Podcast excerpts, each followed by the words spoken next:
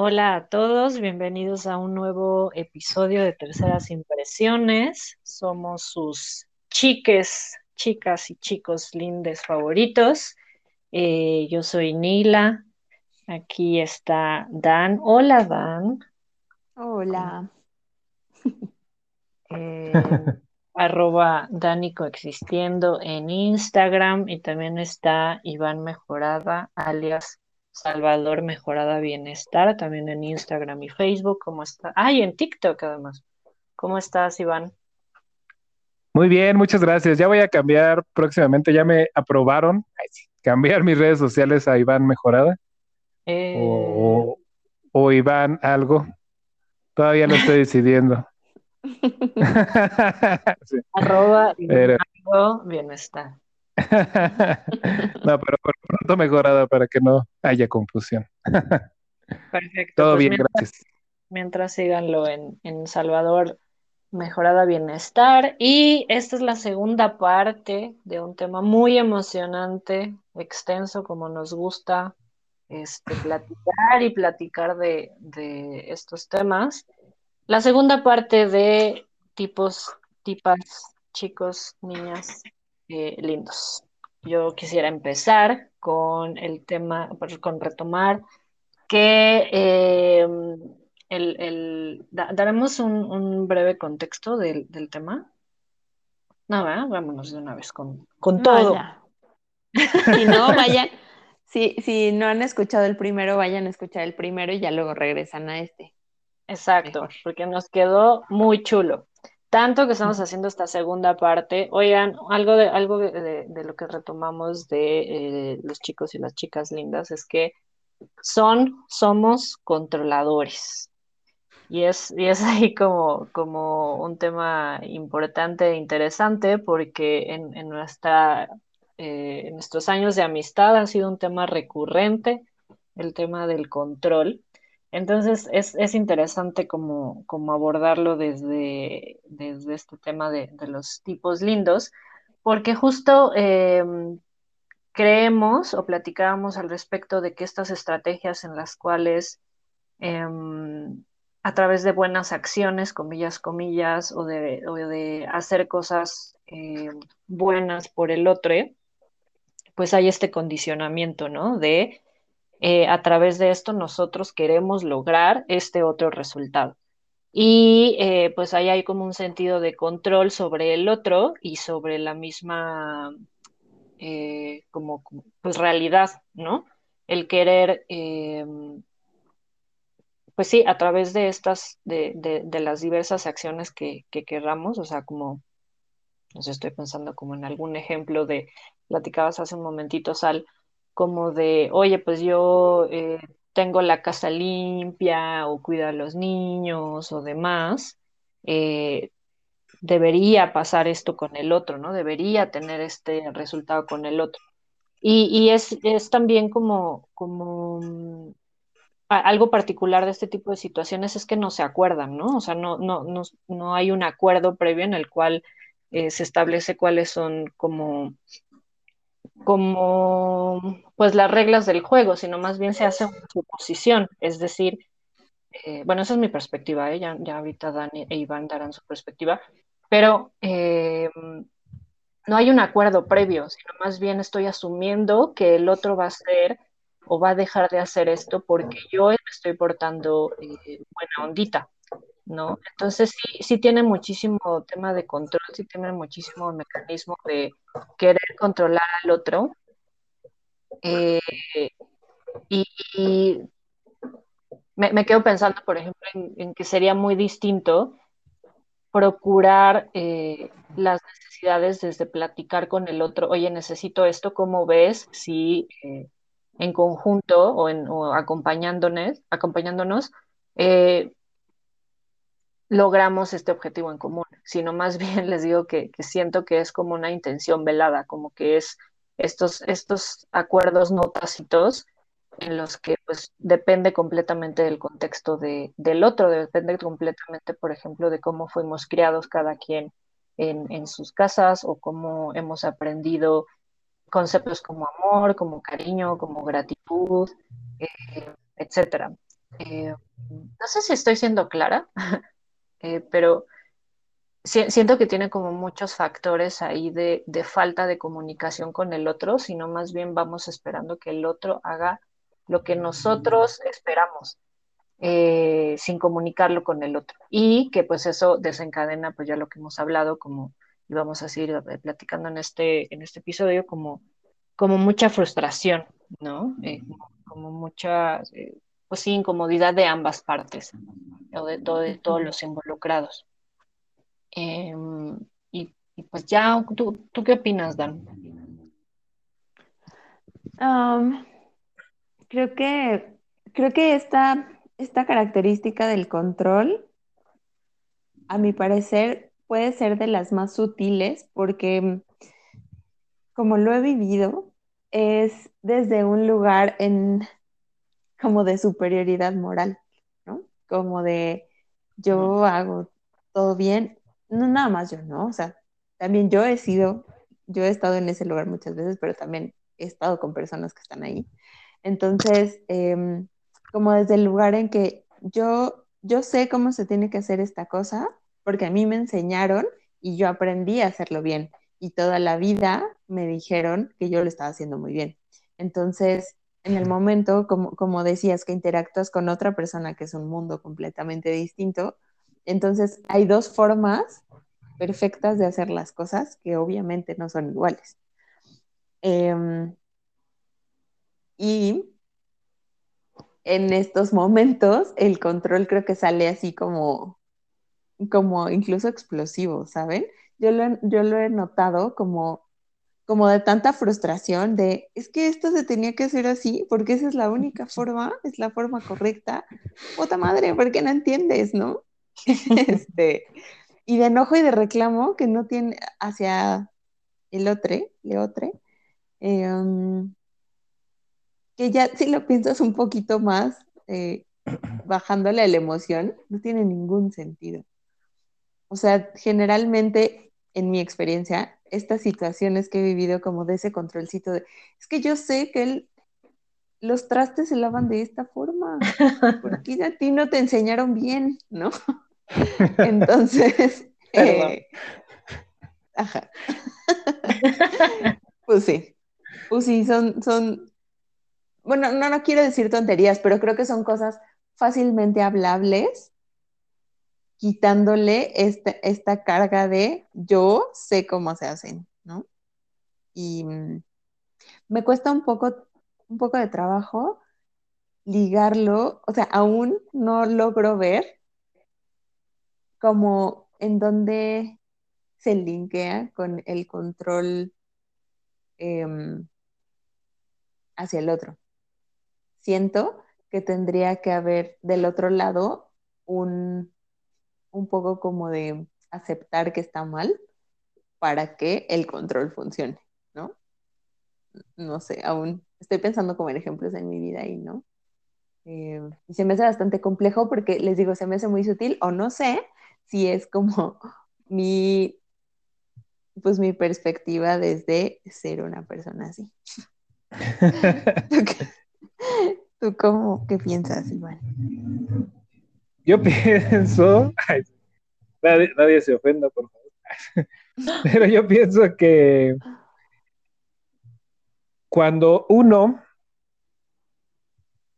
cuando uno eh, controla, cuando uno se encuentra en este lugar de yo sé, de esta superioridad moral, yo sé cómo se hace bien, eh, mmm, yo nombro, ¿no? que algo no está bien hecho, por ejemplo, o, que algo debería de ser de cierta forma. Y yo asumo que esa es la forma correcta. Y entonces cuando yo se lo nombro al otro, desde el punto de vista de la comunicación no violenta, tiene dos opciones, dos formas habituales en las que lo recibiría. La primera es tomárselo personal. Y tomárselo personal es lo que tú dices. ¿no? O sea, decir, sí es cierto, yo soy un tonto.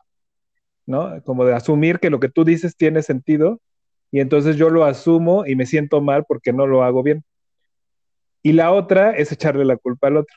Esas son las formas habituales. Echarle la culpa al otro decir, tú estás loca, ¿no? O tú controladora, o tú este, siempre quieres manejarlo todo. Cualquiera de las dos formas, por supuesto que no interrumpe la comunicación. Pero cuando yo le quiero imponer mi forma correcta de hacer las cosas al otro, eh, sin importar cualquiera de estas formas de responder, eh, hay una imposición. Porque si tú te vas a enojar cada vez que yo haga las cosas como yo creo que son, eso va a modificar mi conducta. Quiera o no quiera. O si yo no me quiero enojar contigo, yo necesito hacer algo para no enojarme contigo. Ahora, lo ideal sería, como bien dijeron, establecer un diálogo, ¿no? Y decir, ah, bueno, es que yo no lo hago así. Eh, pero fíjense cómo es muy difícil crear un diálogo a partir de la imposición, o sea, a partir de la noción de que lo que tú, tú crees que tienes razón, ¿cómo te digo que no? O sea, no, no te puedo decir que no. En realidad, para crear ese diálogo necesito de entrada no imponer. O sea, de entrada necesito decir, ¿tú cómo lavas los trastes? a mí me gusta así y así porque no sé qué. Este, ¿tú cómo lo haces? ¿Te gusta? ¿No te gusta? Mm, ¿Cómo puede ser compatible? ¿Estás dispuesto a ceder en esto? ¿No estás dispuesto a ceder en esto otro? Etcétera, eh, entonces, es algo, creo que va por ahí. Ahora, ¿cómo se, ¿cómo se vincula esto para mí desde el mundo de los chicos lindos, desde este control? Pues cosas tan eh, básicas como, ah, no puedes salir, eh, no, no, vayas a salir en la noche porque te puede pasar algo. O no te lleves ese vestido porque te va a pasar algo mal. Entonces, supuestamente eso podría venir de, mm, soy un chico lindo y quiero cuidarte. ¿no? Y a lo mejor para la persona auténticamente así pasa por su cabeza, ¿no? Es que lo correcto es cuidar. Pero vuelve a ser una imposición, vuelve a ser una construcción en la que yo te digo, oye, eh, y el solo hecho de nombrarlo, aunque la otra persona lo mande a la chingada diga, ¿qué me vas a decir tú cómo vestirme, no? Ya te implica un, ay, yo, ya dijo y ya se molestó, y si me pasa algo va a decir por eso, o sea, crea ya un espacio inseguro, un espacio de manipulación, aunque uno no quiera. Entonces, ese es el asunto como aquí, según yo, como lo atraviesa a partir de la noción de que yo sé cómo se hacen las cosas y de que yo hago esto para que se hagan mejor, para cuidarte a ti, empiezo a, crear un espacio que no es seguro para que seas tú, ¿no? Es, eh, constantemente, o más bien eh, eh, empieza a crear esta noción de que algo está mal en ti. Y bueno, eso desde la comunicación no violenta interrumpe por completo la comunicación y por supuesto es un, también es una apertura para las violencias, ¿no? las violencias con la mejor de las intenciones, ¿no? Eh, según. Entonces, bueno, ese es mi punto de vista. Se me hace súper fuerte esta parte de mm, que empiezas, o sea, hay como tantas, tantas recomendaciones de la otra parte de cómo es, esta es la mejor forma de hacerlo, que si empiezas a no darte cuenta y a ceder y a dejar pasar como, como, como hacer caso, pues, o sea, como dejarte manipular, no porque todo el tiempo que tengas que luchar con lo que te digan, ¿no? Si estás de acuerdo genuinamente está bien, ¿no? Em, pero que creo que puede ser fácil por no querer discutir o por no querer pelear o algo, ceder, ¿no? Y acceder, como, ah, bueno, sí, entonces tú eres la persona que sabe cómo se hacen las cosas, entonces ya siempre lo vamos a hacer como tú. Y como de pronto, sí, te empiezas a borrar, ¿no? O sea, empiezas a, a perderte y solo estás siendo como una copia de la otra persona. Y triste. narrativamente, o sea, pensando en términos de prácticas narrativas, es mortal. O sea, es dolorosísimo, aunque no te des cuenta. Dejar de honrar quién eres. Dejar de honrar, dejar de honrar tu historia. y, voy a, va a sonar súper exagerado lo que voy a decir. Pero el hecho de que tu abuelita lavara los trastes de una forma y tú cedas a eso, lo olvides por completo, lo suprimas, debe de tener, o sea, no conscientemente, no consensuadamente, tiene que tener una implicación pues tiene una implicación en quién, quién soy yo entonces, ¿no? Eh, imagínense este escenario en el que yo ya, eh, como yo, yo, yo también en mi bondad, ¿no? Ahí los dos somos chicos buenos y los dos, yo, tú me dices cómo debo de hacer las cosas y yo cedo por completo para no pelear. Mira, ¿qué pasa cuando termino? ¿Quién sabe quién era yo? ¿No? Yo era en función del otro. Entonces, es muy peligroso ese lugar, muy, puede llegar a ser muy doloroso. También es un clásico, ¿no? O sea, me refiero a, las, eh, creo que, no, no quiero generalizar, pero siento que es algo relativamente común el terminar una relación complicada, de, o sea, no, necesariamente amorosa, o de pareja me refiero, eh, y, y, y, como abstraerte, ¿no? O sea, como regresar a ti, pero en un sentido como de haberte abandonado por, por justo lo que están comentando, ¿no? Siento que es, es algo muy común en, en ese tipo de vínculos eh, Mm, no sé cómo llamarlos. Destructivos. Sí, tal cual, o sea, porque como dicen, o sea, están destruyendo eh, eh, la individualidad, ¿no? Entonces, siento que también hay, hay como una relación entre, mm, pueden pasar como situaciones en las que el otro no está o no se siente fuerte de ser, el, de, ser sí mismo y, todo lo que implica, eh, o, este cansancio de, defender quién es, y entonces justo lo que decía, ¿no? Como dejarse llevar como de, ay, yo no tengo ya que decidir cómo lavar los trastes, sino alguien más me está diciendo, uff, una cosa menos de la cual me tengo que hacer cargo yo. Entonces, em, siento que ahí se puede establecer como este juego de roles, ¿no? Yo, yo, yo te digo, desde mi buena hondez, eh, desde la superioridad moral que, que mencionabas, Dan, cómo resolver las cosas o cómo tienen que ser las cosas. Y también esta posición cómoda del otro de decir, ay, perfecto, yo ya no me tengo que preocupar nunca más por pensar en esta comodidad, comodidad horrible, ¿no? o sea, no, no estoy diciendo, no lo estoy diciendo como algo, como algo deseable, ¿no? Eh, pero sí, las, las repercusiones pues son, son terribles, entonces, eh, pues qué feo. Ah, Está horrible. Sí, ¿no? bueno, esto fue terceras impresiones. Ahí lleganle como puedan con esta información. No lo hagan. Este, platíquenlo con sus parejas. Ay, adiós. Ahí nos cuentan cómo les fue. Exacto, el peor. abrir la caja de Pandora y bye. Que siguen cosas muy emocionantes en los próximos eh, temas que vamos a platicar. Pero ¿tienen, ¿tienen algo más que, compartir de, esto? ¿O podemos seguir a lo que viene? No, yo creo, que, seguimos y, tal vez al final sí dar como algunas em, recomendaciones desde nuestras vivencias de, mm, pues a nosotros a lo mejor pues se nos ha ocurrido hacer esto y medio que ha funcionado y ya, para no dejar volando al mundo. Muy bien, pues vamos a hablar de una de las repercusiones que tiene esto. Cuando e, esto, esta información que voy a dar viene en el libro No More Mr. Nice Guy, que comenté la vez pasada, es No Más Chicos Lindos o algo así se llama en español que la vez pasada también comenté que era un libro interesante, es una metáfora, no hay que tomarlo como que es un síndrome que viene en el manual, no, es una metáfora de cómo entender esto. Es una buena forma de ver estas problemáticas, pero pues tiene la visión del, autor. Pero algo que me llamó mucho la, la, atención de esa visión es que hay una trampa en este tema de, del, que tiene que ver con merecimiento yo soy alguien bueno, como soy un chico lindo o soy una niña buena, porque aprendí que a partir de, a partir de hacer esto iba a recibir una recompensa.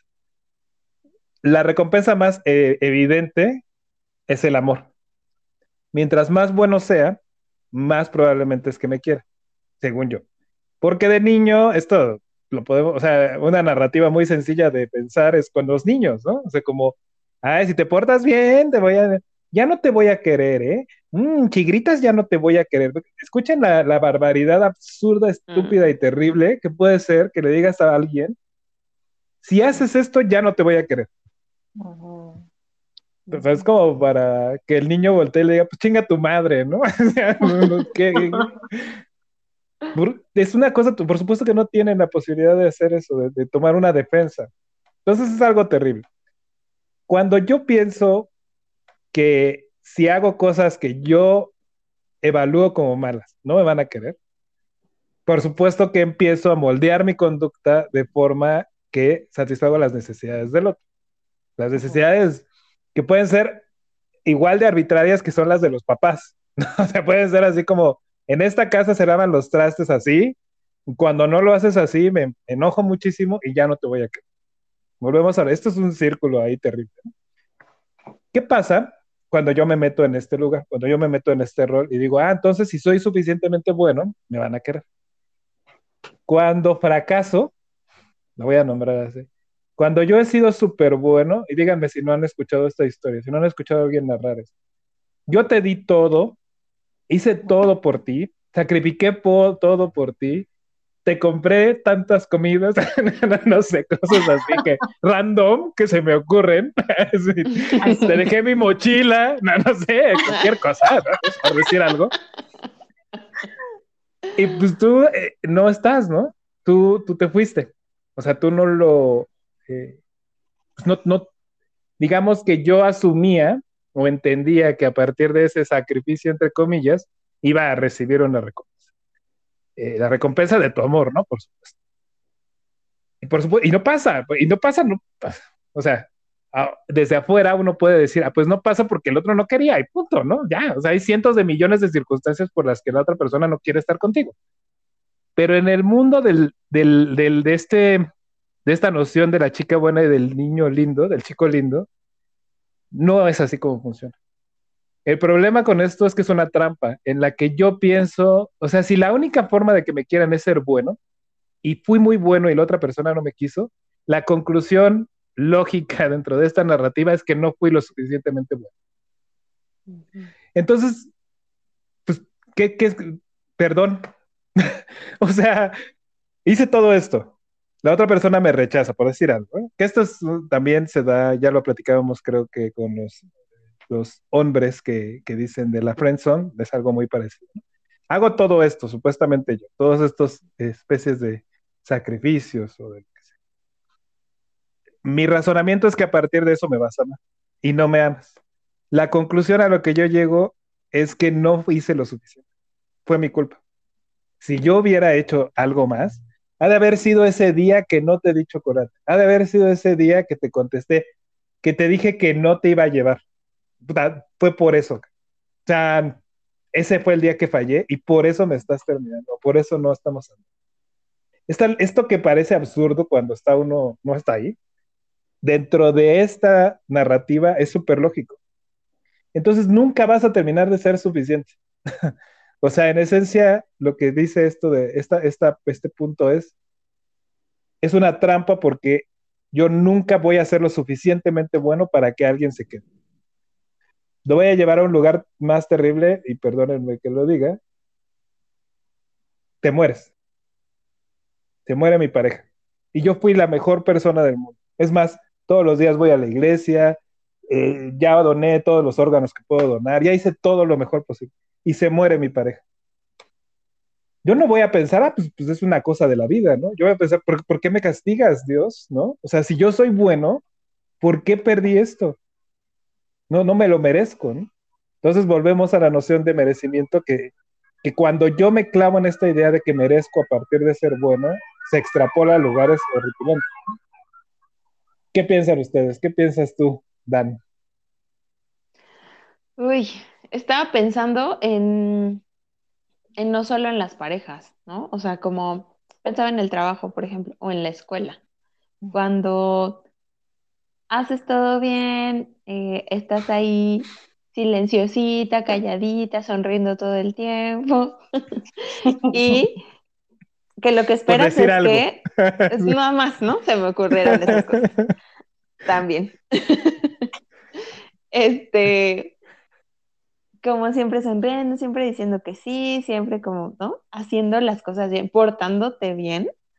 Em, y que siempre hay un objetivo detrás de eso, ¿no? Como, es que quiero que me reconozcan, o quiero que me vean, o quiero que me, de pronto me digan, que alguien se dé cuenta y diga, wow, necesitamos una nueva CEO. Daniela, por favor, que siempre te ¿no? siempre sonríes. Este, em, entonces, hay una gran frustración cuando de pronto tienes estas fantasías. Creo que también tiene que ver, creo que eh, estos ambos características de chicos, chicas, chiques, buenos, buenas, eh, son súper fantasiosos, ¿no? O sea, todo el tiempo están viviendo, estamos viviendo como en generando escenarios futuros en los que esto que estamos viviendo ahorita va a tener un, resultado maravilloso e increíble porque, ¿no? porque somos buenísimos. Entonces, del nivel de frustración que viene después de que pues, ay, chin, pues más bien me corrieron del trabajo, ¿no? En vez de, ser la nueva directora del mundo.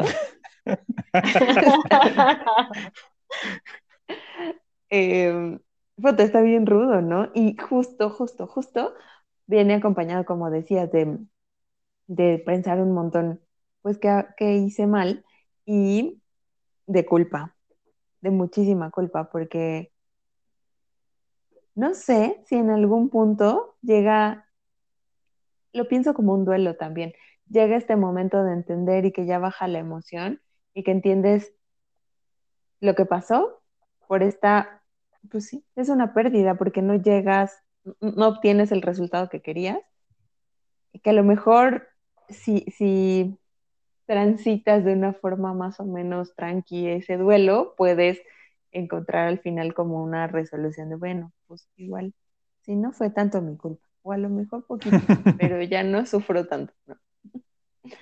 Em, y pues nada, creo que, que son muchos, se le suman muchos procesos adicionales, ¿no? Desde el fantasear y sobrepensar qué pasará por todo lo, por todas las cosas increíbles que estoy haciendo, hasta eh, toda la culpa que me trae el que no lo haya hecho bien y no haber llegado ahí. ¿no? Dila, cuéntanos. ah, pues mira, yo nací un miércoles. Eh, ay, qué cabrón, pienso varias cosas. Em, siento que, es un tema que aborda un montón de, sensaciones, problemáticas distintas. Por ejemplo, el hecho de en qué momento o desde dónde aprendimos lo que decía Sal, eh, Iván, del, tema de, conseguir una pareja, digamos, o de que alguien te quiera románticamente. ¿Quién nos enseñó eh, que comprando flores y llevando la cena, o no sé, ese tipo de cosas, así es como obtendríamos el amor. Y que, o sea, y algo que, que, que, han mencionado ambos, es que el impacto es identitario, o sea, no es como, bueno, esta estrategia que yo hice, o sea, en vez de regalar eh, claveles, voy a regalar tulipanes, ¿no? Por decir algo. Eh, no, es más bien como, como yo no estoy siendo lo suficientemente bueno. Eh, o sea, sí, sí te impacta completamente en identidad. Eh, y tampoco te lleva a cuestionarte como, bueno, pues a lo mejor el otro pues tiene voluntad y por las miles y razones pues no, no, desea, ¿no? y, y, también por otro lado, pues cómo nos estamos vinculando con el tema del fracaso, ¿no? Eh, pues si al final de cuentas no logré el, objetivo que quería, o sea, en cualquier ámbito, pues laboral, eh, por, ejemplo, o sea, siento que, en lo laboral hay un montón de, situaciones en donde hay mucha eh, rivalidad justo por, por el cómo se hace, o sea, cómo, cómo el sistema pues, nos hace como competir entre nosotros y estamos eh, constantemente peleando por quién es el que mejor hace las cosas para obtener un beneficio. O sea, ya sea como la empatía de nuestros superiores o, un ascenso o lo que sea. pero, o sea, nos lleva a esos lugares en donde no cuestionamos el, mismo sistema o la misma estructura o, la violencia que existe en lo que estamos haciendo, sino más bien nos obliga o, nuestra cabeza es como lo que, lo que Iván, no, no fui lo suficientemente, o sea, tengo que ser este, mejor, tengo que ser más bueno, o me, me equivoqué porque no, no hice tal o cual cosa, ¿no? Entonces siento que es, sencillo irnos hacia ese enfoque de, lo identitario, de yo lo estoy haciendo mal, eh, lo cual me parece como, como grave y también pues es una oportunidad, o sea, que, existan ese tipo de, reflexiones, pues para ver si realmente eh, uno estoy haciendo lo que hago porque quiero o cuáles son mis motivaciones, y si realmente es algo que, yo quiero hacer y, y si efectivamente es algo que yo quiero hacer, ¿para qué? O sea, que desde qué lugar estoy busco hacer o tener estas acciones. O sea, no, no quiero, no quiero decir algún ejemplo porque pues quiero, quiero seguir eh, eh, en el enfoque de que puede ser algo de pareja o laboral o incluso de amistad. Eh,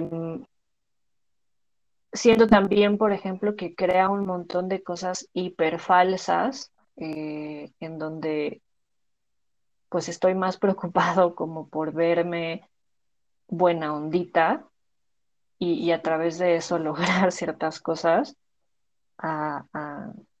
o sea, como que siento que hay un montón de, de va a sonar hipertía, pero, o sea, como estas, estas cuentas de, de, redes en donde justo está, está la gente más preocupada por, por eh, ser amables o ser, eh, sí, chicos lindos para, para, tener como la empatía de la gente, que, que mostrar un, como una verdad, ¿no? O una, este, pues una identidad.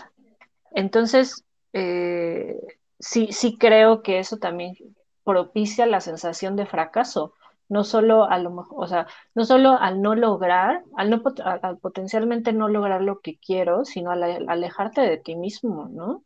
O sea, inconscientemente habrá algo que te esté diciendo, oye, o sea, pero a lo mejor a este jefe que, que, que odiaste, pues en vez de decirle chinga a tu madre, pues le hablabas más bonito y ahí estabas en las juntas, o sea, ¿saben? Por decir algo. Sí, exacto. o, o, en pareja también, ¿no? O sea, como en vez de, en vez de, bueno, ahora no se me ocurre ningún ejemplo, pero eh, justo hacerlo desde, desde este lugar que no es congruente contigo, a veces también siento que se puede percibir como un fracaso.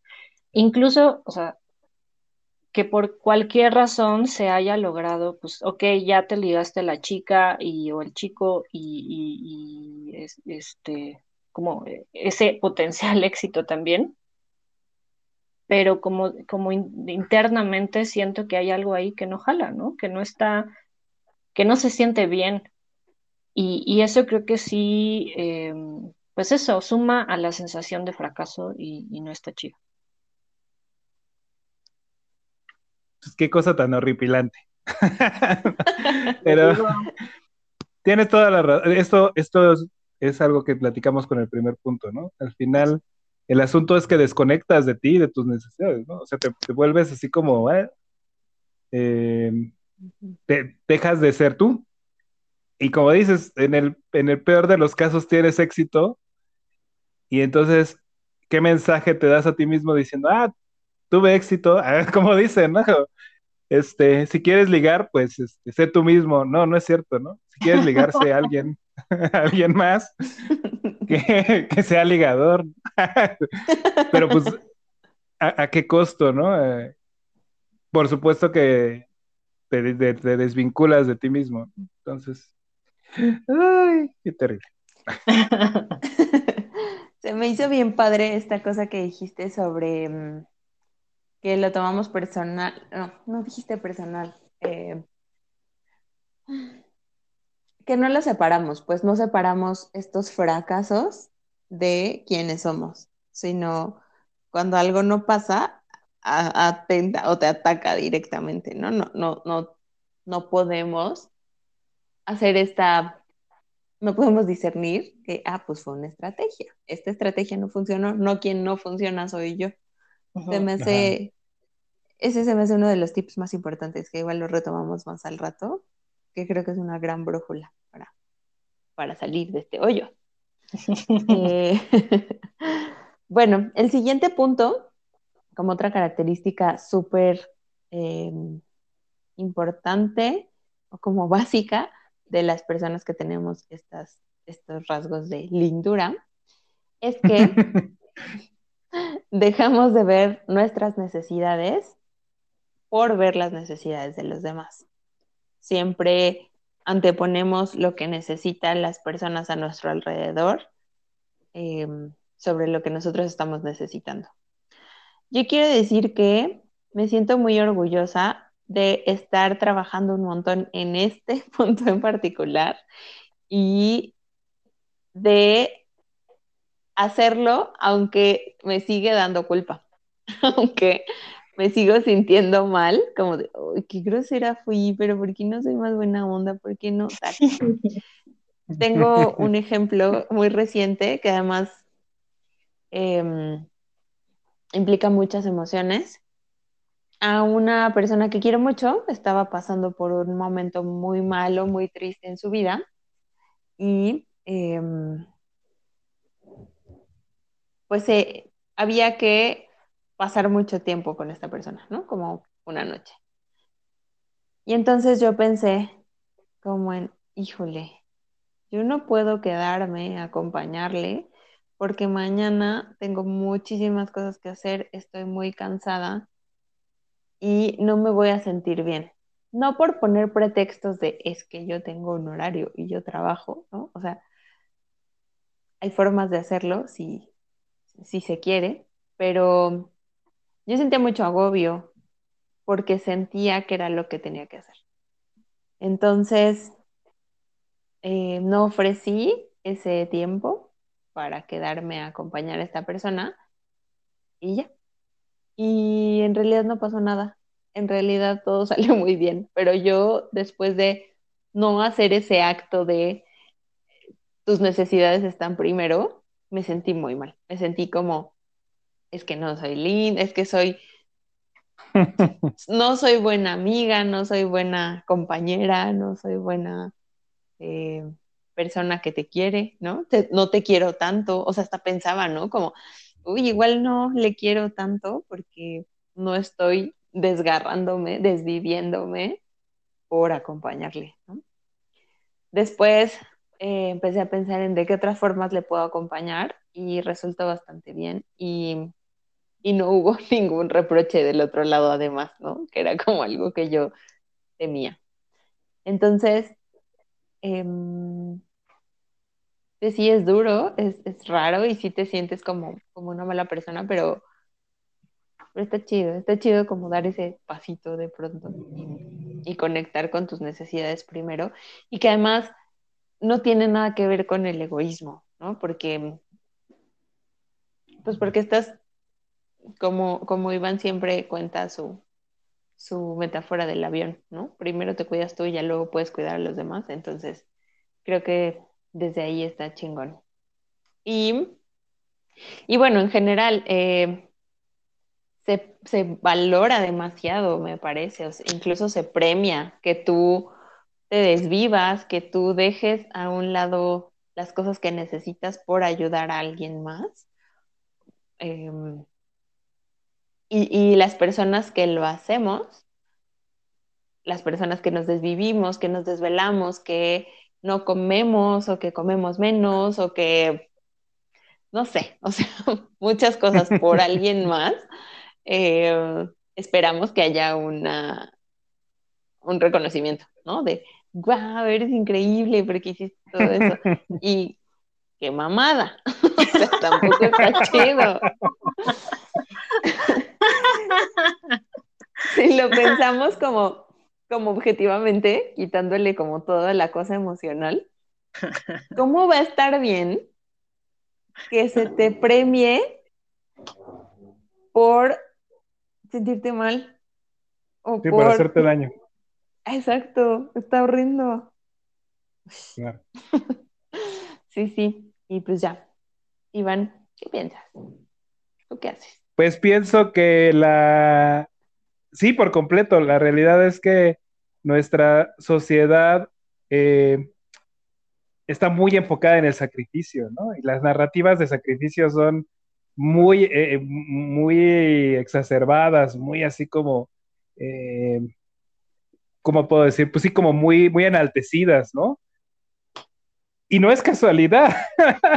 o sea, eh, por un lado, por, el- por la parte de la religión, no es casualidad que se te diga, sacrifícate, güey. O sea, tienes 10 pesos, pues le tienes que dar un peso a la, acá, ¿no? O tienes, trabajas todos los días, pues de todas maneras tienes que aventarte toda la noche haciendo esto. O sea, hay un lugar ahí en la, religión, en nuestra cultura, eh, en la parte que corresponde a la religión, que eh, eh, enaltece el sacrificio. Y vuelvo a lo mismo, no, es un sistema de poder, o sea, es, un sistema de control, porque ev- evidentemente no, se sacrifica el poderoso, ¿no? El sacrificio se le pide a la mano de obra, se le pide a los feligreses. Eh, no, no he visto mucho sacrificio así como de, ay, bueno, pues ya nada más tres bastones de oro en lugar de cinco. Es mi gran sacrificio. Ni eso. Entonces, bueno, cada quien. no me voy a meter más con eso. Este sacrificio además se ve muchísimo en el mundo de la... eh, esto lo digo en casi todos los talleres. A las mujeres se les piden todos los sacrificios todo el pinche tiempo. Todo el puto tiempo. Y si son mamás, 100 veces más.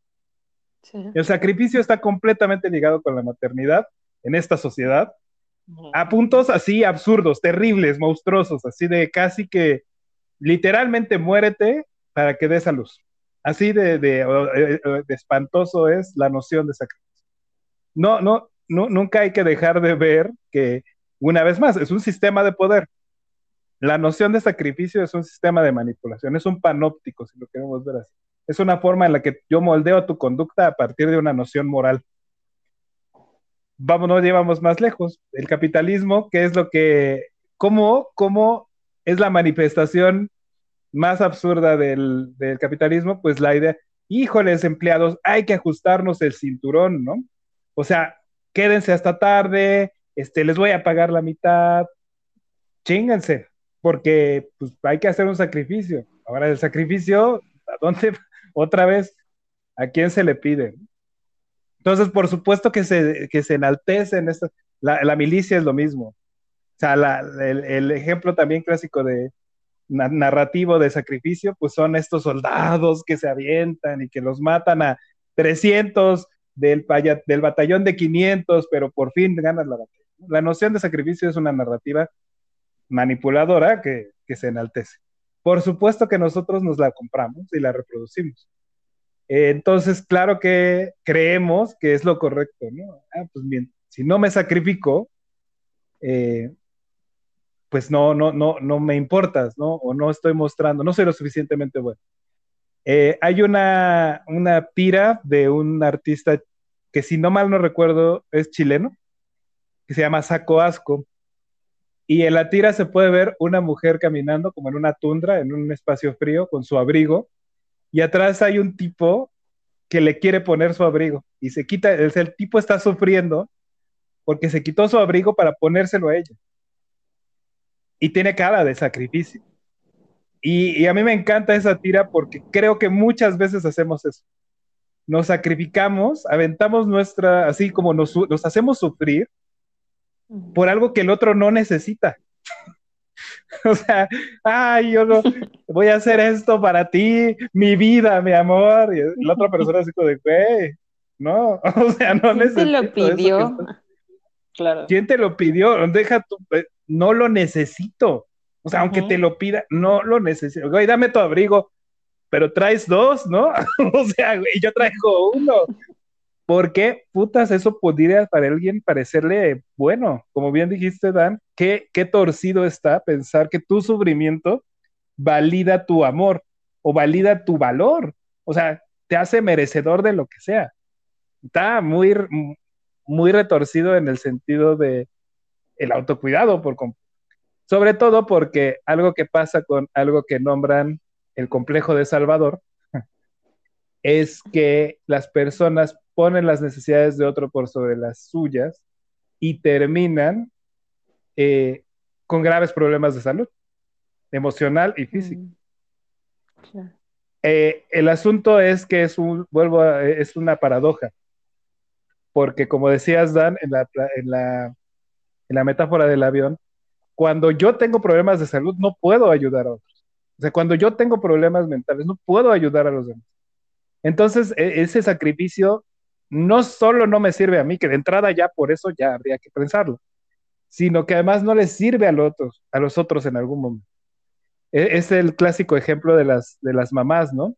De la mamá súper sacrificada y así, que termina pues destruida mentalmente y termina no pudiendo em, ofrecer las mejores versiones eh, a los demás, ¿no? Que eso es lo que menos nos importa, lo que nos importa es como, como humano estás destruido pero además ni siquiera se cumple el objetivo que es como proveer la mejor crianza, si lo queremos ver así, tampoco se cumple, porque no está en condición. Entonces, no, esa noción de, ese, este tema del niño bueno, del chico bueno y de la chica linda, de voy a dejar de lado mis necesidades para satisfacer las del otro, está chueco por muchos lados desde mi punto de vista. ¿Tú qué piensas, Nila, al respecto, Dios mío? Pues ya no tengo, no tengo, más que decir, ya lo dijeron todo, en realidad. Este, sí, tomémonos de las manos y llorar. No, me encanta lo que dicen, me encanta escucharte enojada, Dan, como, ya, ya. Voy a, voy a proponer que este episodio se llame ¿Qué mamada? lo, y justamente este enfado, ¿no? O sea, como, como lo absurdo que resulta. Escuchándolos pensaba en, varias cosas. Eh, sí, como el tema religioso, por ejemplo, em, lo, hemos hablado también en otros eh, episodios, como, como en el duelo, ya saben, de pareja de, de abuelos, pues implicaba la, la muerte del, del cónyuge, ¿no? Particularmente de las mujeres, claro, porque pues era, pues ya me voy a vestir de negro para siempre, no puedo volver a tener eh, otra pareja, em, y, o sea, como distintas, ya, ya no puedo escuchar música porque estamos en duelo permanente, ¿no? Como este sacrificio. Y también pensaba, por ejemplo, en, en, en, lo, en los medios, o sea, estas películas, novelas y demás, eh, no sé si sea algo también latinoamericano o de dónde, pero pues Magda López y estas mamás como abnegadas. O sea que los hijos casi casi las, este, no sé, les hacían todo lo posible, o sea, todo lo impensable así para denigrarlas, y ellas hacían abnegadas de, no, mijito, yo doy la vida por ti. Y, mm, y pues desde ahí, desde ese sacrificio, pues se lograba o, la, santificación, o que en algún momento pues sus hijitos se dieran cuenta, ay, mi mamacita tanto que se sacrificó para nosotros, por, nosotros, perdón. Y, desde ahí era el, cariño, ¿no? O sea, de, o sea no, sé cómo decirlo. no, no este vales como, como persona, vales por tu sacrificio.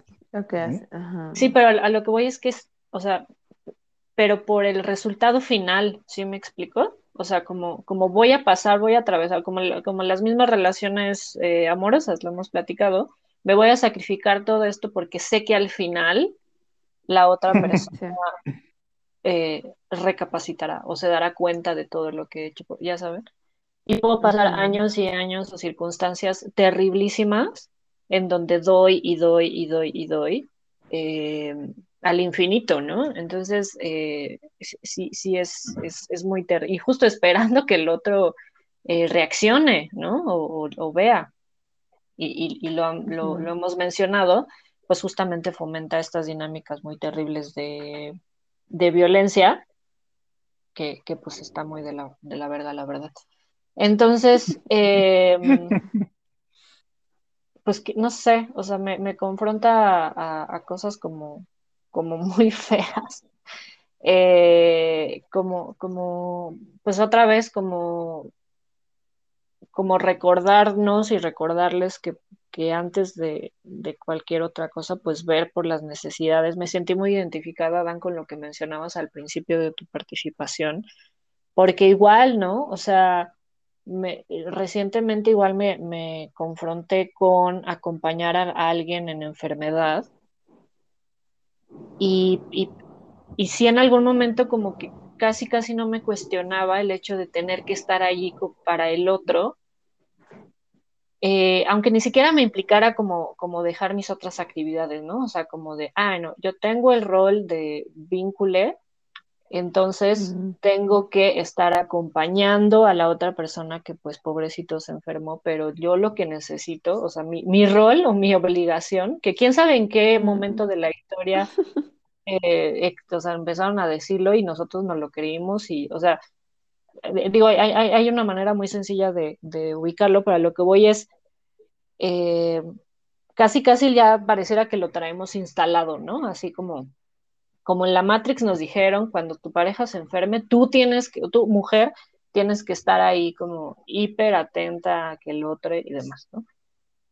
Y al momento de cuestionarme esto y decidir que no iba a acompañarlo de esa manera, pues justo me, me generó un montón de culpa, ¿no? Aunque él no me lo pidió, aunque él, como decían, no lo necesita, el decir que no fue como, wow, o sea, como no ser la linda de, claro que yo voy a estar ahí para lo que necesites, papacito. O sea,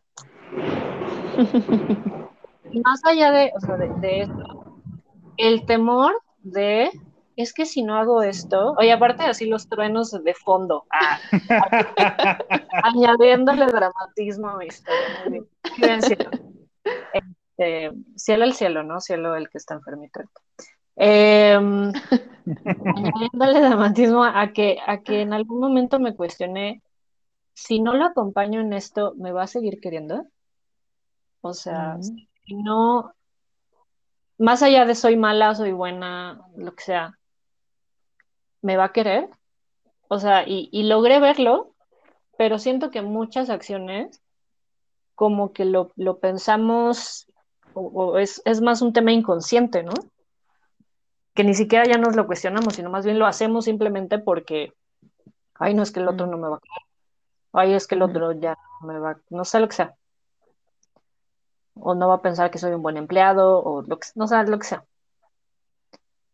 Entonces, pues claro que también hay una motivación de, desde el miedo, ¿no? Que siento que está feo, porque al final de cuentas, si yo hubiera decidido este, ser la, la mejor enfermera de la existencia, mi motivación sería el miedo a que el otro me deje. El miedo al que el otro, ay Dios, mm, verga, este. No manches. hasta me espanté, les digo que. O sea, este.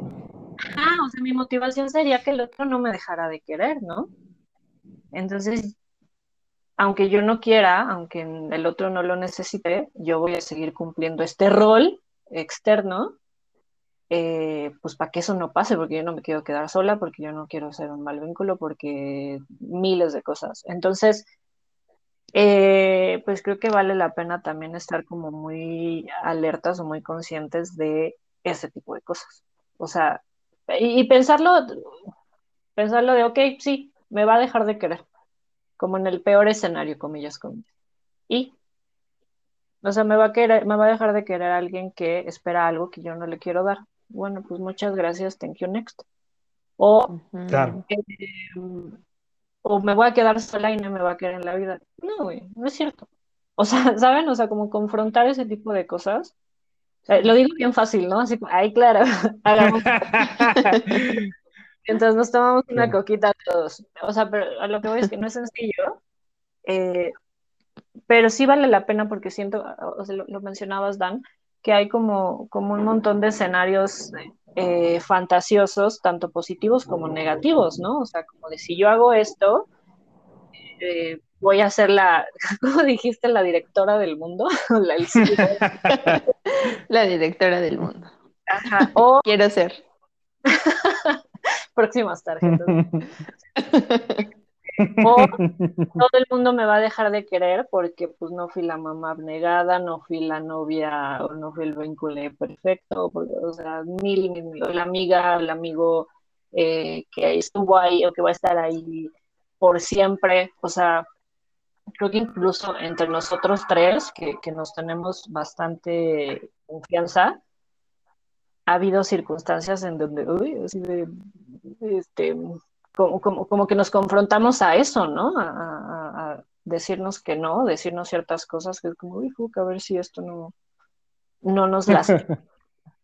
eh, y, o sea, y, y lo digo en el sentido de que de que toca los distintos niveles de, de pues de relación, no importa eh, como el, el nivel de, de, de, confianza o de qué tanto nos conocemos o demás. O son simplemente cosas que se sienten, que pasan y que incluso pues eh, sabemos que es algo como bien, que eso sí creo, o, lo, lo, hemos, lo, lo, por lo menos lo he escuchado en, en otros podcasts o en otros eh, contenidos, que sí es algo como bien eh, reptiliano, ¿no? O sea, no queremos que el otro nos, nos deje de querer, o sea, queremos formar parte de la manada, porque pues si no nos sentimos amenazados. Eh, entonces sí, sí, sí creo que este tipo de reflexiones permiten vincularnos distinto con un montón de cosas. Y ya, es lo, lo que tengo que decir antes de que vengan más truenos. ¿Ustedes quieren aportar algo más antes de seguir con con el sí, siguiente. Yo solo, yo solo quiero como, como hacer notar que todas estas estos puntos se relacionan y no sé si van como ligados uno tras de otro, que uno sea consecuencia de otro, pero ahorita me brinco un montón eh, la parte que decías como de las mamás, que, que ambas comentaron como de las mamás súper eh, sacrificadas y abnegadas y tal, y que el objetivo último, final de los tiempos, es que sus hijas les reconozcan y digan, es la mejor mamacita del mundo. Pero creo que no queda ahí. O sea que también otro de los objetivos a lo mejor lateral, que, que no se deja ver tan fácil, es el control, ¿no? De lo que hablábamos al principio. Entonces, no nada más es como, ay, sí, reconozcamos a la mejor cabecita blanca del planeta, sino más bien, pues yo, mamá abnegada, pues te quiero traer así cortito, ¿no? Y entonces hago todas estas cosas para que veas todo lo que me sacrifico por ti y cómo he sufrido por tu culpa, este, pues para tenerte cerca, para que me des cosas, para tener tu amor, aunque no lo quieras, o sea, aunque no me quieras tanto, no sé, ¿no? Mil cosas. Entonces, y creo que así puede haber varias relaciones entre todos estos puntos. Wow, me encanta lo que dices, sí, totalmente. O sea, como, como, como generar incluso esta cosa manipuladora, ¿no? De como después de todo lo que me sacrifiqué, que no vas a hacer tal cosa. Uf.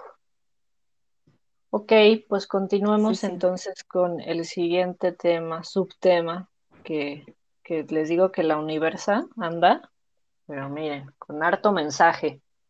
Eh, pues todos sabemos que el que enoja, el que se enoja pierde, ¿no? Lo hemos hablado en otros episodios y pues justo cómo, cómo me voy a enojar, eso no, eso no lo hace la gente buena ondita, eso no hacen las, las niñas buenas ni los chicos lindos. Eh, porque eso pues causa causa molestia, ¿no? Causa no, no sé, como que causa ruido, causa incomodidad en el exterior. Entonces, digo, ya, ya hemos hablado que históricamente pues el, el enojo está mal visto, eh, particularmente como, como en las mujeres. Y pues el mensaje tan terrible que, que es como, como qué emociones están permitidas en el ser lindo o no. Eh, claramente, pues es más fácil que en un hombre se permita el, en el, el enojo y incluso como estas, rabias, así como, como golpes, ¿no? O sea, como ya saben, a la pared y estas cosas así como, ah, muy intensas, o, estos clásicos como videos de, de gente eh, frustradísima con su equipo de fútbol, ya saben. Eh, pero bueno, eh, regresando al tema de, los chicos lindos, pues cómo, cómo se nos ha dicho que eso, eso no está bien, pese a que exista la emoción, pues no podemos o, no está no está bien visto molestar, no está bien visto enojarse. Pienso, por ejemplo, en que, en que sí está bien estar enfadado, pero no demostrarlo, o incluso socialmente demostrarlo de una manera no frontal. Eh, mm. o, o, teniendo como esta comunicación lateral con, con estos, em, no recuerdo ahora cómo es esta expresión, de los comentarios como, em, no sé si ustedes se acuerdan que son como, como de violencia este, disfrazada, ¿no? ¿Pasivo-agresivos? ¿Pasivo-agresivos? Sí, sí, sí, exacto, exacto, justo. O sea, como que eso sí está bien, ¿no? O sea, como, como, como que eso sí se permite, como tener ese tipo de, de, comunicación, pero frontalmente decir, estoy molesta con esto, eso no es de, eso no es de chicas lindas, ¿no? Levantar la voz, eso no es de, chicas lindas. Eh, y, pues lo peligroso que es esto, porque al final lo, lo hemos hablado a lo largo del episodio, que, que estamos evitando al momento de mostrar nuestro enojo, qué, qué cosas, digamos, eh, eh, en nuestro entorno nos dicen, sí, enójate. Es, es casi todo lo contrario, ¿no? O sea, la tele, la familia, los medios, este, no te enojes. Les digo que hay un montón de cosas, eh, mensajes como el que, enoja, el que se enoja pierde y demás, o como las niñas bonitas no hacen tal cosa. Em, incluso, ¿no? Por ejemplo, pienso en, que las, las, rabietas de los niños, los berrinches de los niños están como, como muy mal vistos, ¿no? Tanto, no para el niño, para la mamá. Eh, entonces, todas las, todas las circunstancias que nos están diciendo no te enojes porque no te vas a ver bien, pero lo que sí podemos hacer, que les, les decía, es como estas actitudes pasivo-agresivas, no telenovelescas, en donde buscamos obtener lo que queremos, desde la manipulación, desde otro tipo de estrategias que les digo, no son frontales, no son claras, no son, no, están, eh, no nos, no nos permiten mostrarnos con el otro, ¿no? Es más importante como el, el, que no, el no dar una mala impresión. Incluso me recuerdo cosas muy terribles, eh, como por ejemplo el, estar, y, es algo como muy vigente porque lo hemos platicado por circunstancias varias, eh, estar en circunstancias como fiestas familiares en donde estás enojado con tu pareja y prefieres aguantarte ese tipo de pedos porque pues no quieres demostrar que estás emputado con tu pareja y te aguantas. Y entonces, pues claro, no quieres dar una mala impresión de que la familia se dé cuenta que pues te emputas como si fueras, no sé, un humano. ¿No? siento que hay un montón de cosas así en donde eh, es preferible no mostrarse con tal de, de, aparentar o con tal de, manejar una imagen como de, chico o chica linda. ¿Ustedes qué opinan? Iván, ¿tú qué opinas? No, pues está súper rudo. si la, este tema de no conectar con las emociones lo, lo, platico también en los talleres mucho. Y justamente que el enojo está muy mal visto, muy, muy, muy mal visto, muy, eh, es muy, reprochable. Eh, por supuesto que aquí podemos ir vuelvo a lo mismo, ¿no? Estas, estas nociones eh, moralistas que, que, vamos cargando no son, no son casualidad. O sea, el hecho de que el enojo sea particularmente una emoción muy reprobable en nuestra sociedad, tiene que ver todo con el control. ¿Cuál sería una manifestación eh, de enojo que, que, tuviera un grupo, ¿no? Un grupo de personas, un pueblo. Pues una revuelta, ¿no? Una manifestación, una especie de, eh, una protesta, es una manifestación de enojo. Aquí les va una muy sencilla. El enojo que se da cuando, lo que decías, cuando pierde tu equipo de fútbol, aunque sea multitudinario, no es tan mal visto como el enojo que hay en una protesta. Ustedes saben a qué protestas me refiero, ¿no? O sea, eh, cualquier protesta social, pero particularmente en los últimos tiempos se ha volcado mucho esta noción de eh, eh, a las protestas feministas, ¿no? y entonces ves manifestaciones de enojo claramente, de, de ira, situaciones terribles, ¿no? Luchas adentro, adentro y afuera de los estadios y demás, y parecieran que no están vinculadas con el, con que sean buenos o malos, ¿no? Ah, es que se dejaron llevar por la pasión. Pero cuando el enojo está vinculado con una injusticia, entonces son unos revoltosos, son unas revoltosas. Lo mismo pasa con las personas, ¿no? Eh, si yo me eh, le grito a la tele, chinga tu madre, pareciera que ah, pues, está viendo el fútbol, ¿no? Y te tiene ahí medio que sentido. Pero si yo te digo, oye, me enoja muchísimo que hagas esto, uy, no, ya, estás muy mal, eres una persona terrible, no eres buena persona. Eh, y como dices, eh, se convierte ahí en unos sistemas muy velados de violencia, que a veces son, bueno, no, no, me voy a atrever a decir que la mayoría de las veces son mucho, mucho más violentos que el hecho de manifestar tu enojo claramente. Esto me molesta, esto no quiero. Eh, no, entonces me quedo callado tres días y tú me quieres abrazar y te digo que no y me hago un lado y entonces este, eh, me preguntas que qué onda, que cómo, ah, no, todo está bien, pero me porto mala onda, etc. Todas las manifestaciones de enojo velado que podemos tener que puede resultar francamente dolorosas. La diferencia pues está, y, y, es lo que platicamos en los talleres de comunicación no violenta, está en reconocer tu enojo y nombrarlo, ¿no? Y decir, siento enojo porque cuando haces esto siento que mi necesidad de tal cosa no está siendo satisfecha.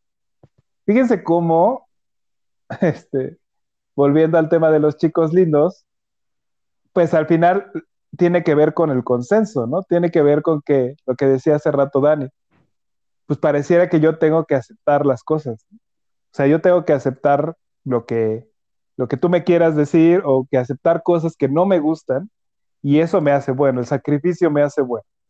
Y el enojo es, por supuesto, la, negación del sacrificio, ¿no? Yo no voy a aceptar algo que no quiero aceptar. Punto, ¿no? Y lo voy a nombrar. Em, entonces, sí, efectivamente, este tema.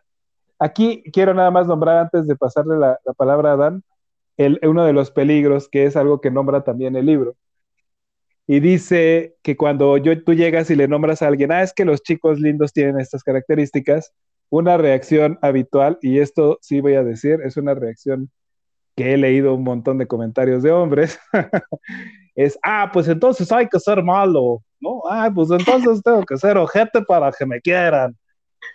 Y lo que les voy a decir claramente, no, pendejo, no. Esa no es la estrategia. no sé cómo decirlo más claro.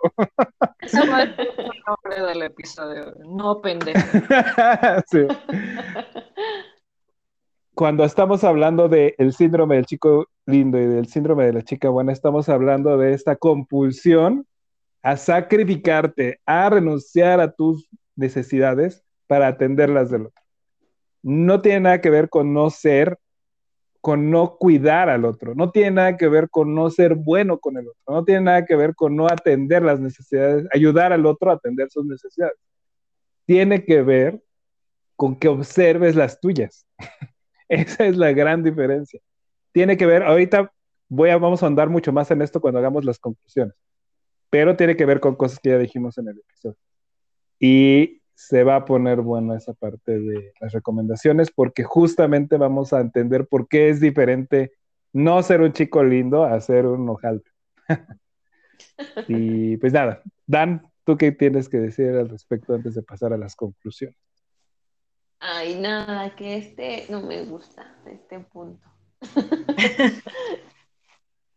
porque, um, pues sí, porque yo lo creía, ¿no? Como, bueno, mientras mejor gestione, y estoy haciendo comillas al aire, mis emociones y no demuestre tanto enojo, porque enojarse y gritar o alzar la voz es como de um, salvajes entonces, como soy una persona muy civilizada, todavía no voy a hacer esos panchos. Entonces, pues me guardo mi enojo y así. Eh, um, Saben, con, con, el episodio de enojo, que esta cosa está siendo nueva para mí, pero, wow, sí. Eh, creo que ustedes dijeron muchas cosas muy importantes. Eh, y, y, sobre todo que no solamente, con el enojo no solamente es tu propio juicio de, ay, no, no soy cavernícola para enojarme así, sino que tienes doble juicio del exterior, ¿no? Y que eso está más cabrón de, como de, de, pasarlo, de, vivir con ello eh, y, y, aprender que no está mal, que es una emoción más y creo que, creo que es con la cosa más importante que me quedo de este punto de vista el enojo es una emoción más, ya, o sea, no le metas, no le metamos como juicios, este, extra, no le metamos cargas extra, trabajémoslo como y listo. ¿no? Y pues ya, sí, no tengo mucho más que decir del enojo. Y ahora pasemos a em, las conclusiones. ¿De qué podemos hacer para dejar de bueno, no sé si empezar a trabajar en estos, estos cosas que nos pasan a todos sobre ser, ser personas lindas, entrecomillando, en la vida y darle todo a todos los demás, porque nuestro corazón es inmenso. Yo creo. Una de las cosas que, que yo tengo como mantra que me repito todo el tiempo cuando estoy a punto de decirle a alguien, eh, es la forma de hacer las cosas. ¿Por qué no mejor lo haces así? Es, nadie debe nunca nada. O sea, nadie debería de hacer nada en ningún momento de la vida. Y a esto me refiero con el ejemplo de eh, Sutanito que está lavando los trastes, no debería de hacer nada distinto a lo que está haciendo ahorita. ni por mi recomendación ni por la de nadie más, ¿no? Em, y esto aplica para chingos de cosas, incluso para ti, no nada más para detenerte a no decirle algo a alguien, sino al revés, ¿no? Cuando alguien quiera decirte, oye, ¿por qué no la forma en la que estás caminando em, la modificas para que te canses menos? ¿No? O sea, yo no debo hacer nada de lo que tú me estás diciendo, ¿no? O sea, creo que es un gran filtro el pensar eso, ¿no? Nadie debe nunca nada. Em, y ya, Nila, ¿qué recomendaciones? De mí no vas a estar hablando. este, pues creo que lo que más me ha servido, bueno, son varias cosas. Eh, uno, emputarme. Pero para emputarse hay que estar como, no lo digo como requisito, sino que ayuda mucho el estar muy conectado con uno mismo, porque pues sí, todos podemos sentirnos de, cualquier manera, pero ¿qué va a pasar con eso, no? ¿Qué, nos, qué nos está diciendo lo que estamos sintiendo? Eh, ¿Qué nos está diciendo el querer hacer algo por el otro? Que nosotros podemos tener la mejor de las intenciones, como eh, lo que hemos platicado, y, como, como que permitirnos conectarnos con nosotros, siento que ayuda un montón a poder tener estos filtros como para eh, pensar qué hacemos o por qué estamos haciendo lo que estamos haciendo, por qué, estoy, por qué me estoy sintiendo enojada, por qué estoy queriendo cuidar al otro cuando no me lo pidió, por qué quiero invitar a comer a alguien, por qué quiero invitar a comer a alguien, o sea, cuál es el objetivo, por qué quiero eh, cuidar eh, o, pues sí, hacer cualquier cosa. Entonces, siento que ayuda un montón, pues el empezar a, cuestionarse ese tipo de cosas. Y segundo, que es la parte más complicada, decirlo. Eh, yo nunca antes en la vida había podido decirle a alguien, no, o sea, no voy a hacer esto, o esto no lo voy a hacer porque me molesta, o esta cosa ínfima que parece así lo, la cosa más absurda de la historia, o sea, como de, oye, que me mandaste, me emputó. Eh, o no me gustó, o me hizo sentir triste, o, eh, o sea, siento que, ese tipo de cosas que, puedan resultar como, digo, que, que, están hablando de mi experiencia, pues, eh, que son tan, aparecieran tan pequeñitas, o sea, el poderse enfrentar a que el otro nos diga loca o hay exagerada o em, no está siendo linda, ¿eh? Y las mujeres son lindas. Em, o sea, es que, es que son como miles de, situaciones, ¿no? Eh, como, como de no cumplir esas expectativas de, propias de ser las buena onditas con quien sea. Es algo muy nuevo para mí sigue habiendo, eh, y, es algo que, sí me gustaría enfatizar, sigue habiendo esta incomodidad, pero esta incomodidad de, lo nuevo, esta incomodidad de aprender algo distinto, no esta incomodidad de que no se siente bien en el cuerpo como si no fuera algo propio, sino una incomodidad distinta. Entonces, eh, o sea, me gusta nombrarlo porque creo que además de, permitirnos hacer cosas distintas, pues eso tiene, digamos, que el costo de sentir esa incomodidad. Entonces hay que estar también conscientes de eso. Y, y, creo que esa sería, pues, no, sé si llamarlo recomendación, porque ya Dan nos dijo que no, no podemos estar diciéndole a nadie Este, pero pues más bien eh, y me encantó lo que dijiste, Dan, porque sí tienes absoluta razón.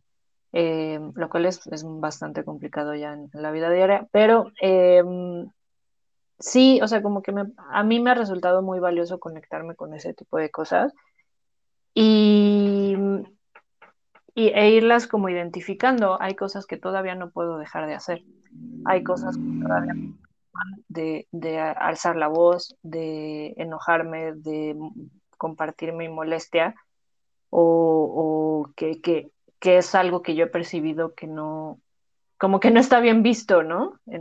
o, también eh, varias cosas de las que hablamos, el, el, entender que las estoy haciendo motivada más como por querer agradar o por querer tener un resultado que porque yo las, las quiera hacer, ¿no?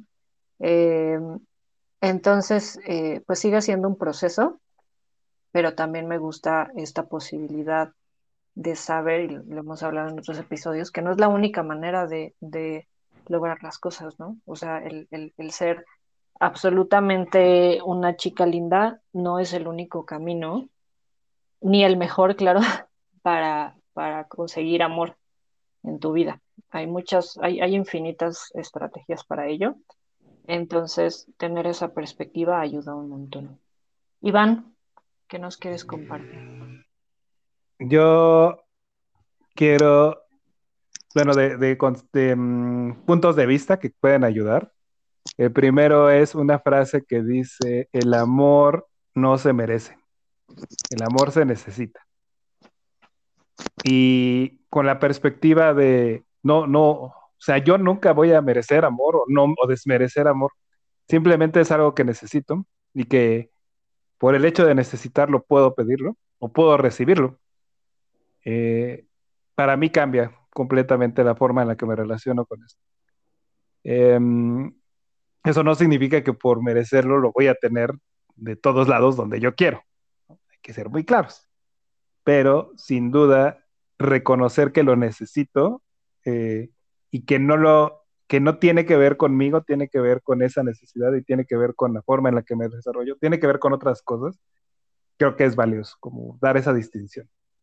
Luego, una frase, bueno, hay una parte en el libro de El verdadero amor de el maestro Teach, en la que dice que el verdadero amor es estar presente. Mm. Y lo dice porque dice que tú no uno no puede ser compasivo con el otro si no lo conoce. Y pone el ejemplo que dice, hay una fruta que no me gusta nada, es una fruta que me da mucho asco. Y dice, y una persona puede conocerme, puede, puede verme y decir, ah, maestro, tiene usted mucha hambre, mire, le traje un kilo de esta fruta. Y dice, y esa persona no se está dando cuenta que me está haciendo daño, o sea, me está causando dolor al darme esta fruta que a mí no me gusta. Entonces su intención de bondad no, no es suficiente. Para poder ser bueno, necesitas poder conocer al otro. Y esto para mí es una, forma en la que replanteamos la reciprocidad, replanteamos la idea de, ah, yo te voy a dar todo lo que yo quiera para... No, no es lo, no, no te voy a dar todo, te voy a escuchar y voy a reconocer lo que necesitas y si puedo, con todo mi corazón voy a apoyarte o voy a ayudar a satisfacer esa necesidad. Esa visión es auténticamente para mí una visión auténtica de compasión, pero implica quitarnos la idea de que, tenemos que desvivirnos, que tenemos que quitarnos todo de encima para dártelo a ti. No, no sirve de nada eso si no sé qué necesitas, si no estoy dispuesto a escuchar. Y la última tiene que ver con em, con validar tus emociones, eso lo hemos dicho creo que casi que en cada episodio, porque es para nosotros yo creo que una de esas cosas que así, ¿qué? Ah, que lo que siento es válido. ¿Cómo? si me han dicho que no. Entonces, tal cual, reconocer que lo que siente uno es válido. Y aquí voy a terminar haciendo, referenciando a este, ay, se me olvidó su nombre, el de Gotitas de Poliamor. ¿Alguien se acuerda cómo se llama? Jaime Gama. Ah, que nombra en algún momento eh, algo como para, tienes que estar dispuesto a lastimar a la persona que amas. Y lo nombra porque dice justamente que algunas cosas, algunos límites que pongas pueden lastimarlo. Algunas cosas que hagas pueden lastimar. Y necesitas estar dispuesto a hacerlo no porque quieras lastimarlo, evidentemente, sino porque es una consecuencia natural de poner límites, es una consecuencia natural de ser un individuo. No puedo ser el ser, o sea, siendo auténtico yo, no puedo ser un ser que le agrade a todo mundo, ni siquiera a mi pareja. Tengo que estar dispuesto a desagradarle. Eh, y entonces, esta visión, eh, pues es una liberación. ¿no? O sea, no, puedo, eh, yo lo compartí a una de mis acompañadas hace poco. Necesitas ser capaz de hacer el mal. Y tiene que ver con eso. O sea, a veces mis límites, a veces mis necesidades, mis necesidades mm, van a lastimar a otras personas. Em, por supuesto que no se trata de ser, ¿cuál es la palabra?